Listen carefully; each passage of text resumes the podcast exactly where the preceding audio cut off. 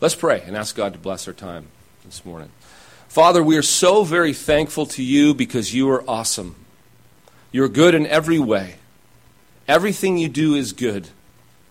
Everything you do is altogether beautiful.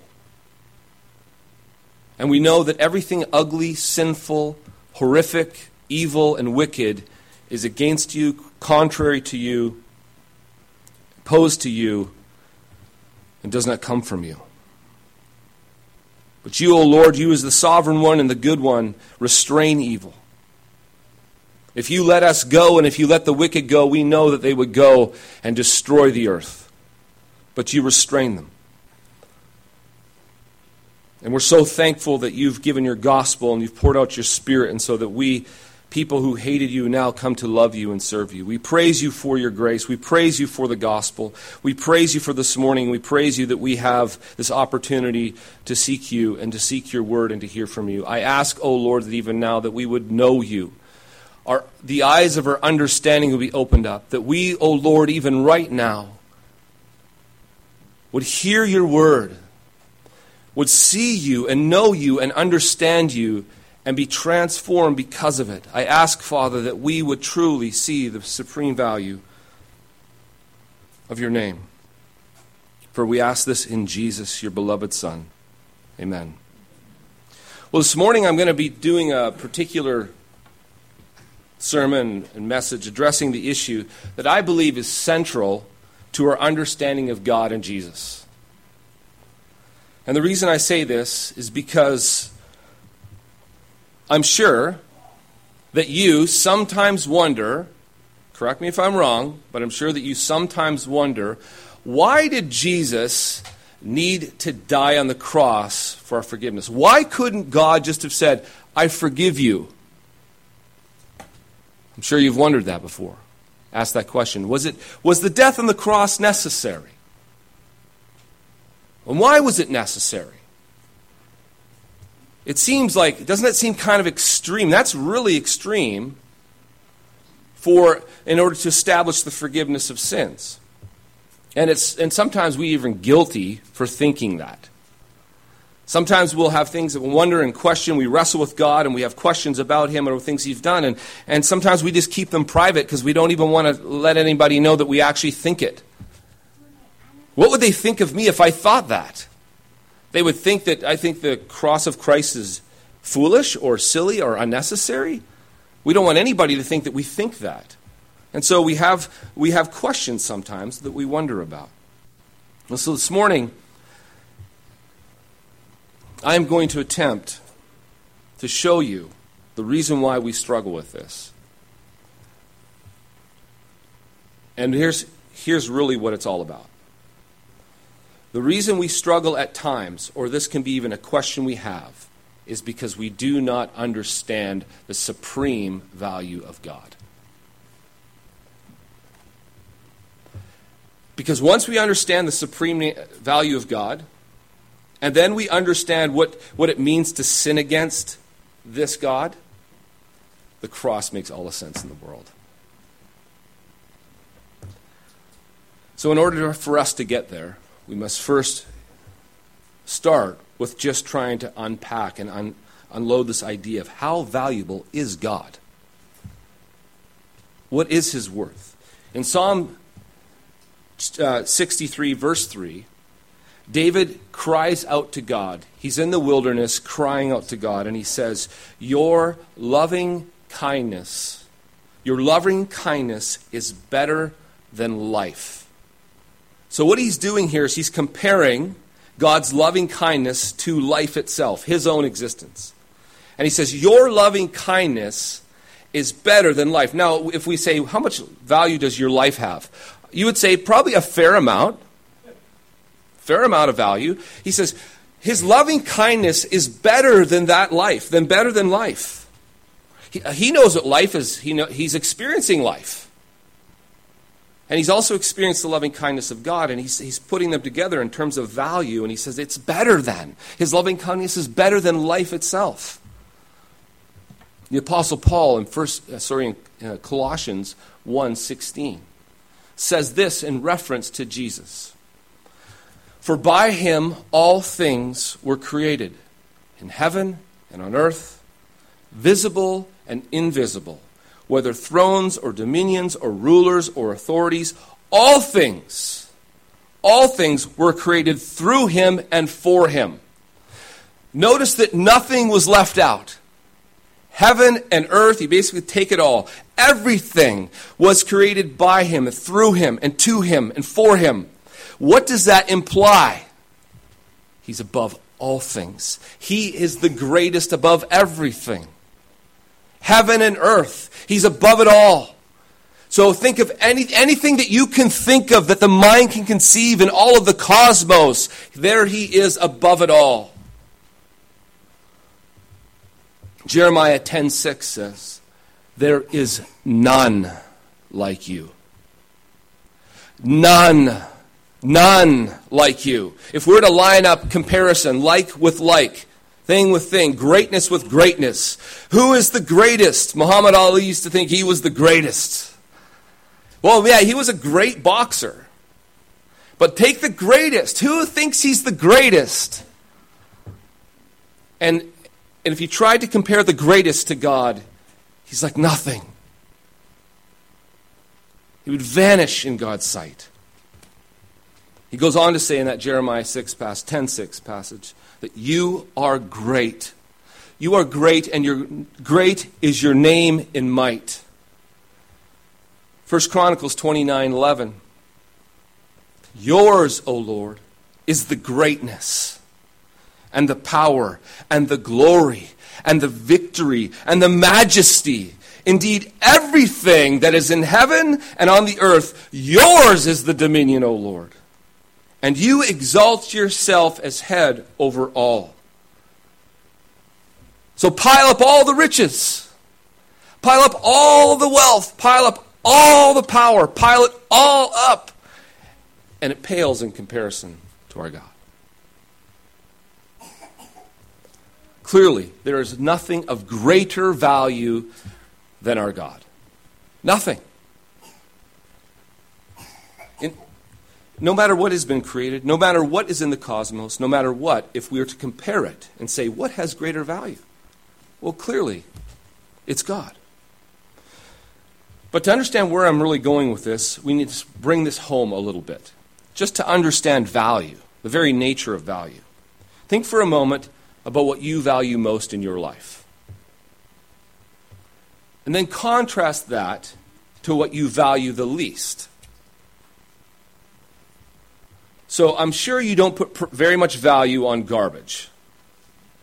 Right? That's why you throw it out. In fact, you want to get rid of it quickly, often, sometimes, especially if it's starting to stink. It's like you want to get rid of that. Get it out of here. Now, co- compare that to, say, even the value that doesn't have a, has more value, but the value of the food in your fridge. Now, if someone went and threw out that food, you might be a little upset. Why? Because you value that much higher than the garbage. If someone went and threw out your trash, thank you. I can barely get my kids to do that. But thank you. So why, and why was that? Why would you react that way? They have totally different values. You value the food in your fridge and your pantry much more than the, than the food that ended up in your garbage. Now, how about your home or your car? Kind of value do you place on it? I would say probably a fair amount. And the more it's worth to you, the more you value it, the more precious it becomes, the, the harder it is to replace, the more upset you become if anything happens to it. The more it takes to actually replace it. And now, and now the people can value things so much that if anything happens to it at all, they become crazy. Right? Because they put a lot of value in it. Now just think about your spouse or your children. Think about family and friends. How much value do you put on them? And depending on your value, depends how much you care about that, those things being harmed or hurt or wrecked or damaged in any way. Everything in life has a degree of value. And the greater the value, the greater the anger with its disrespect. And the greater the pain with its loss. For example, if someone came by and took the life of your cat, some of you might rejoice.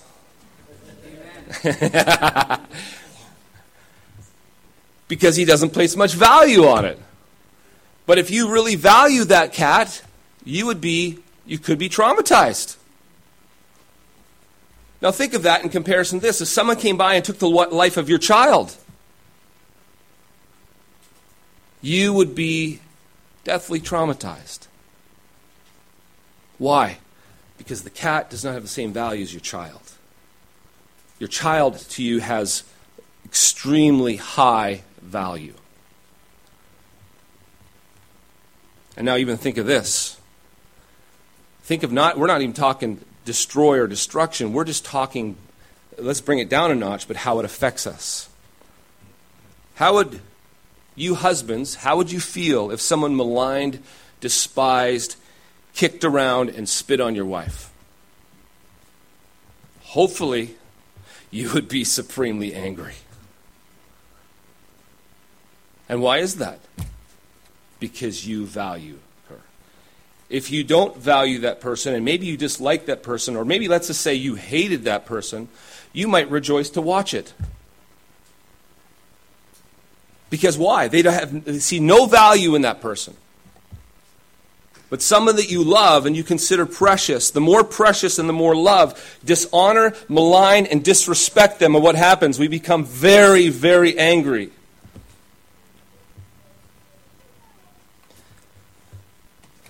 And you know what? Hopefully, we see value in humans and we see people and we see them as created in God's image. Your value and your worth doesn't come from anything that you do. It comes from the very fact that you were created in the image of God. The one of supreme value created you, and he created you in your image. This is why Jesus will say things, you are of more value than, than many sparrows. Because you, we should see even somebody in their death, when somebody is being wrongfully disrespected, that should anger us. And why? because they have value, intrinsic value in the fact that they're created in the image of God and they're not being treated with respect.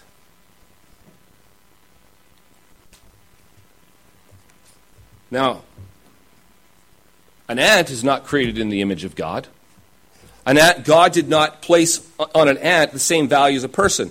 This is why when you walk down the street and you squash an ant, you don't have a funeral ceremony.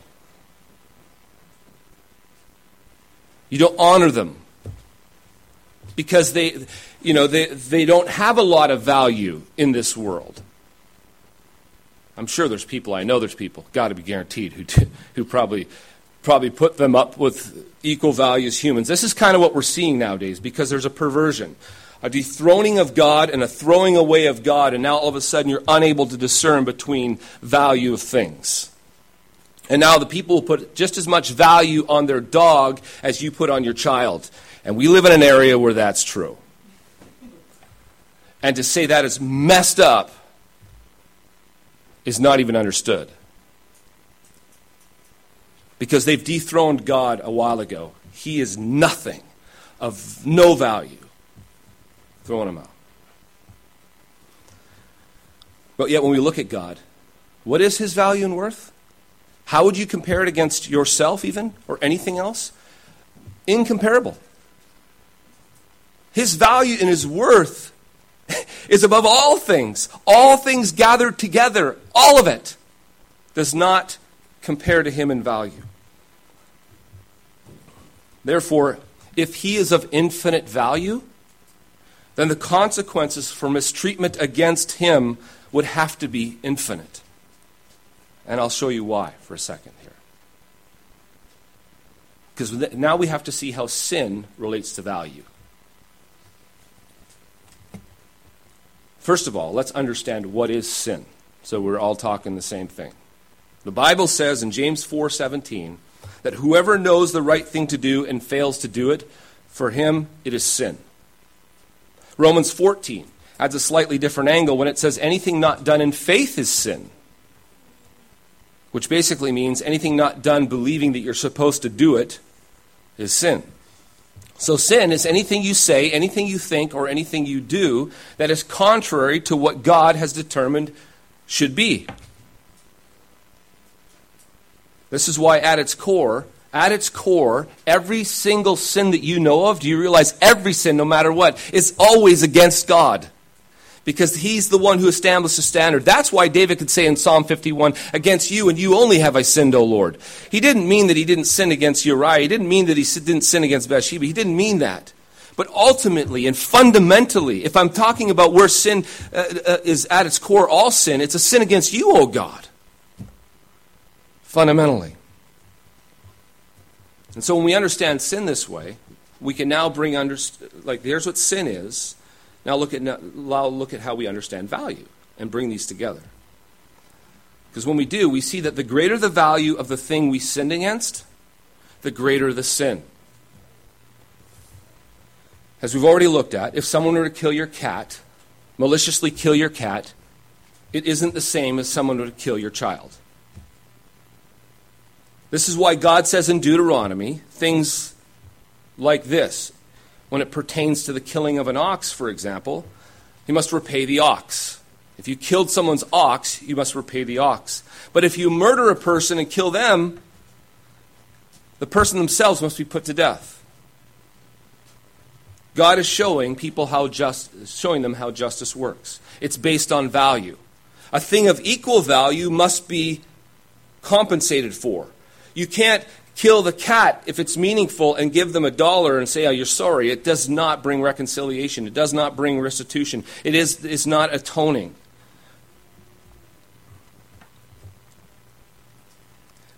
God shows us when he says this expression. They've, often we understand what's the basis of justice?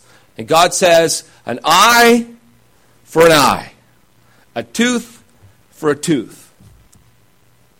Do you know what he's getting at here? The principle over all justice is equal value for equal value.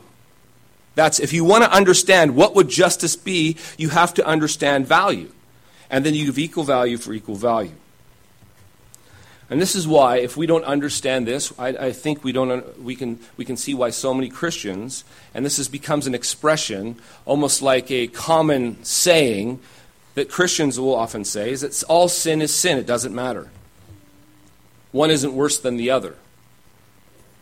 And I don't believe that to be true for a second. And here's why. Because God has all kinds of different punishment in His law. If you go through Deuteronomy, if you go through Exodus, you will see that the sins of the people commit, it's not all one for one. It's tooth for tooth, it's eye for eye, and you'll see how justice works. There's everything from a simple fine to a requirement of being put to death, and all kinds of variants in between. John says, John, uh, sorry, John says in 1 John 5:17, all wrongdoing is sin, but there is sin that does not lead to death. What's he doing? He's discerning and realizing that yeah, not all sin is sin. It's not all the same. And it makes sense. It makes all the sense in the world when we understand value. Because if we say all sin is sin, it doesn't matter, they're all equal, then we say, oh, the killing of the person's cat's the same as killing the child. We all, now, now we're just as goofed up and we can't discern. But here's also why it's much worse to sin against God than it is to sin against your neighbor. And here's where the only this expression works. All sin is sin is in reference to God in a sense. When you sin against God, that's one of supreme value. There's a sense in which, yeah, that sin is sin. But even with that, God, God is the one who he, he judges and deciphers. That's why there's going to be a great day of judgment.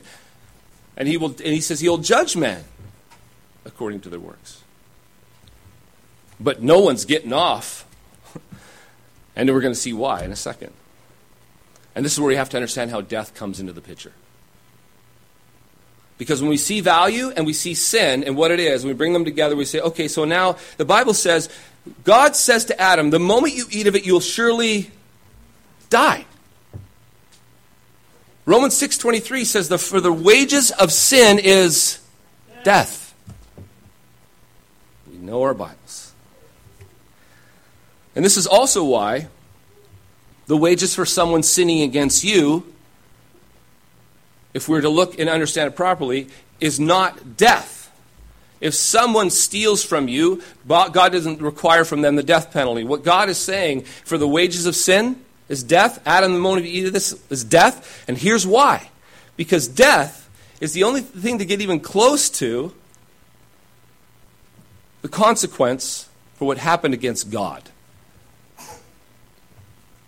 That's why the consequence for sinning against the thing of most and supreme value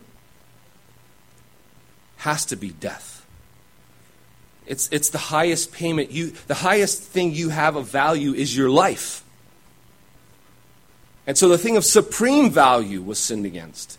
Now, if you try to compensate for the thing of supreme value, all you, the most you have is your life. And it still falls short. And this is where you get into this idea of eternal death. A thing of infinite value would need something of infinite value to pay for it.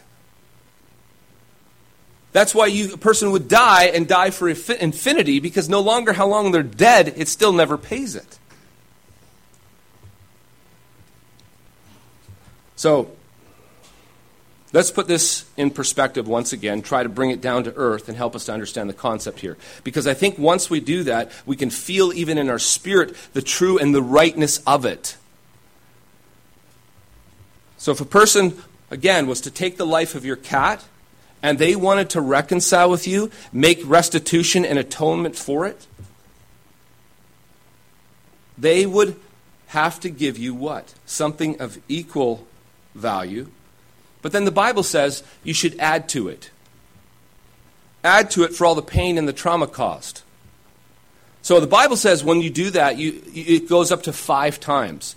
And why does he say up to five times? Sometimes you add a, you know, two times, three times, four times, and upwards of five times. So you take the thing of equal value and you repay it. Cat's life, cat's life. And depending on how much trauma and how serious and how malicious and how nasty and how wicked it was, you'd go up to five times in value, and the judges would determine this, and then you'd pay that. And by doing that, what happens is that you have now made an atonement. You've made reconciliation. That's restitution. There, it's been brought back and made even. You've replaced value with value, and now the person, the person can really no longer hold it against you. It's been repaid. This is also why, if someone were to take the life of your child, what would be the payment for that? Their life. Life for life. The principle is this the value of the thing determines how much is needed to pay for the sin and make restitution for it. What this means is that we a, if we have a problem with death being the payment for sin against God, we are seriously, seriously undervaluing God. We are saying with that statement that I don't believe that God sinning against God, the one of infinite and supreme value, is worthy of death. My life basically has more value than God's.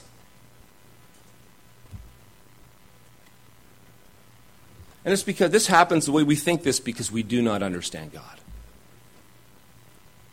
And ultimately, we end up making light of Him, of His value, and of His worth.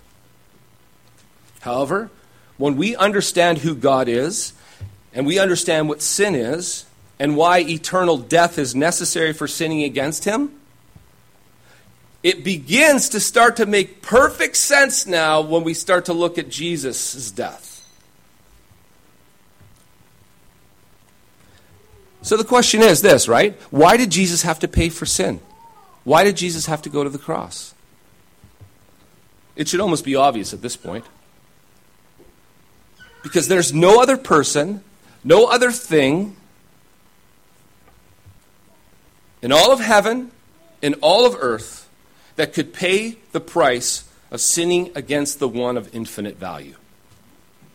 The only person that has enough value to compensate for sinning against the most valuable being in the universe is who? God's own Son. The Father knows that the blood of His Son is of infinite value. There's nothing greater.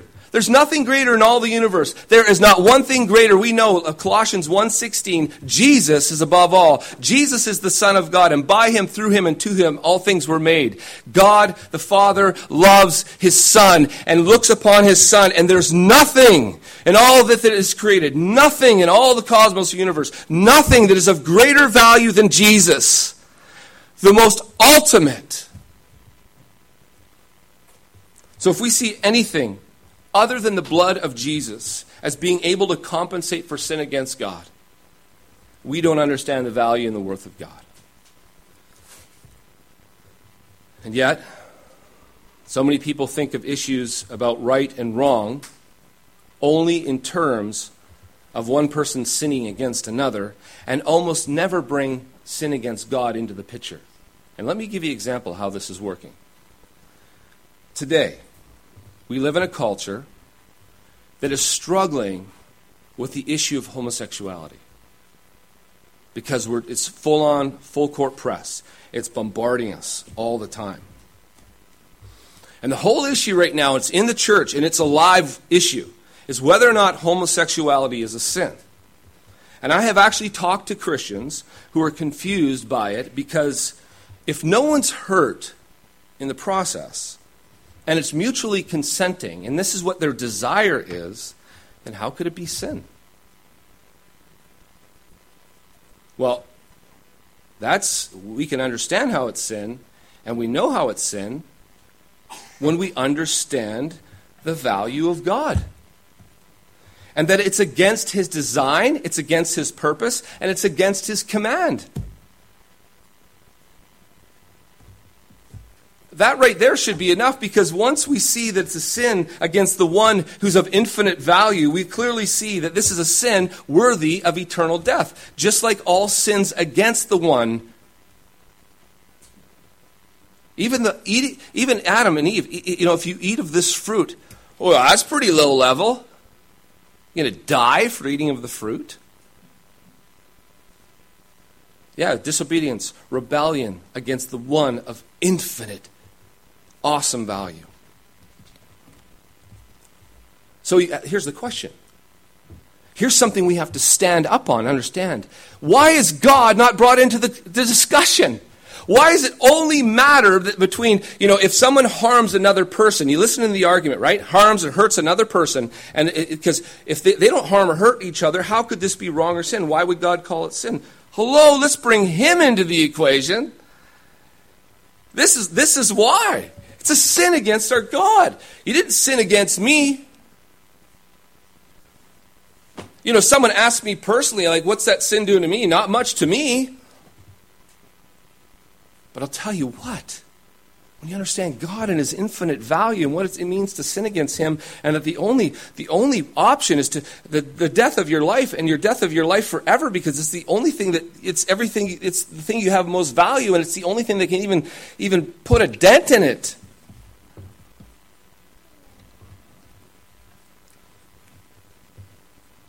But you know what's good about this? You know what's good about thinking this? You know what's good about understanding that? If a person can really, wow, begin to see who God is, who He is in His glory, and who He is in His goodness, and who He is in His power, and who He is in His might, and who He is in His grandeur, and who He is as, as the God of heaven and earth, and the one of infinite value, you begin to see that. Your knees begin to tremble as you look at yourself and you look what you've done against Him. Look at the things that you've said. Look at the things that you've done. Look at the things that you've thought against him. Now, if you, you consider it a violent, wicked crime to sin against your, someone to sin against your person, or someone to sin against your child, to take the life of your child, you would go nuts because of how you value that child. Yet, people sin against God all the time. No biggie. But here's what happens this is, this is where God's goodness begins to explode. The glories of the gospel, because when we start to get and understand its value, we start to get and understand our sin. It's like, and that starts to make us tremble. He says that God says, Watch this. Now, this will manifest the glory of God, manifest the glory of Jesus and everything he's done on the cross. Because if we who have sinned against him so grievously are not only not only are we preserved, not only are we tolerated throughout life, but we're blessed. You just go, look, our Father is pleased, and it's fine with Him to bless both the righteous and the unrighteous, to give them good gifts. Sometimes it's like He gives them more gifts than He gives me because He's treating me like a son whom He loves. But when you look at it and you realize, man, God, look at that sin is so nasty, yet he pours out goodness on them. Beyond that, beyond that, he sends his only begotten Son to pay for your sin. That is a love past finding out. Just think of it this way it wouldn't even be like someone killing your whole family and then giving you, and then you giving your only child left for them, to save them, to provide for them. Because in that scenario, if you're to think of that, you think, who would ever do that? Right? In that scenario, you're not giving, the value difference does not even compare to what we're talking about God. So, who would do that? What kind of love is that? We who are deserving an infinite death for going against something, the one of infinite value, sends his only son of infinite value. Says he is going to pay for their sins. He is going to atone for their sins. He is going to bring reconciliation for their sins. Now, here's something we also do now we devalue the death of Jesus. Because sometimes we think of our sin as too much, too high. Could God really forgive me? Are you kidding me? Now you're taking the value, okay, yes, the sin was of infinite value, but you're taking now his beloved son, the, has more value than anything in all that's created, to pay, and he shed his blood to pay the debt for that sin. He overpaid your account. He overpaid because there's nothing greater. So when God looks upon the blood of his son, the sacrifice of his son, the one of infinite value and infinite love, and he could not think for a moment bringing judgment on him for that sin, the payment for that sin, and then turn around and somehow at you or anybody and say, Well, I'm not so sure. Are you kidding me? Jesus paid. He paid the price, the infinite price. And his blood forever speaks before the throne of God. The Father looks at it. We come to the table each week. And this is what the Father sees the sacrifice of his Son, his beloved Son of infinite value. And it more than pays. The sacrifice pays for the most heinous of sins committed against God. And if we don't think so, we don't think much of Jesus.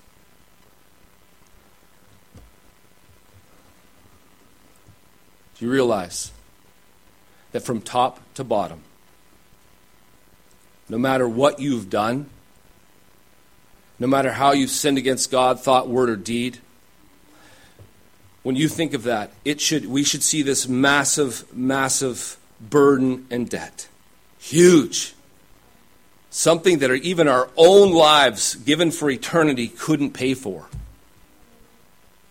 Huge debt. And then we should look and turn to Jesus and see what he's done. And go, oh my God, what love is this? That he who knew no sin would become sin for us, that we might become the righteousness of God. That we who sinned against the supreme God, the one of infinite value, are now reconciled, restored. Our sins are atoned for. And now God looks at us and says, righteous, holy, debt paid for in full. There's nothing you owe me. You owe me nothing. Come into my presence. Come into my house. And I love you. I couldn't do anything else but love you because of what my son did for you. That's good news. And I hope this morning that God is gracious to us and we can. This is something, I don't care how long you meditate on this, you're never going to come plumb the full depths of the glorious value and supreme value of God. You're never going to come to the full depth of understanding the nature of your sin. And you're never going to come to the full depths of the love of God expressed in Jesus. Can't do it. But I tell you, it is marvelous and awesome to meditate on, to delight in, and to ponder and to even ask God continually, Oh God, help me to see you. Your life would be transformed if you saw God and you saw who He is and the, his, his supreme value and His love and His Son. Paul, that's why Paul knows, oh, that you might know, that you might know the heights and the depths and the breadth and the width of the love of Christ that surpasses knowledge. Because if you knew that, you'd be filled with the fullness of God. Your life would be transformed. Amen. Father, we're so thankful that you are the supreme and awesome and holy one. Your value is infinite. You are above all things. You created all things. And in you, all things consist. There's nothing greater than you. And, oh Lord, I just pray, and I pray for these people, and I pray for myself, I pray for all of us. Just help us to understand and to know you to know how awesome you are, to know how glorious you are, to know how profound you are, to know how good you are. Oh, that we might see it. And oh, Lord, that we might see Jesus and how amazing He is, and that we might know the depths and the breadth and the width and the height of, His love. Help us, O oh Lord. Open our eyes, our, our, minds, and that we might see, that we could see you. And I know that we know that when we do, nothing remains the same. Please, O oh Lord, Please, if we ask anything, if we could have anything, it's just to know you. Just to know you. We ask this, we ask this in your beloved Son's name, Jesus. Amen.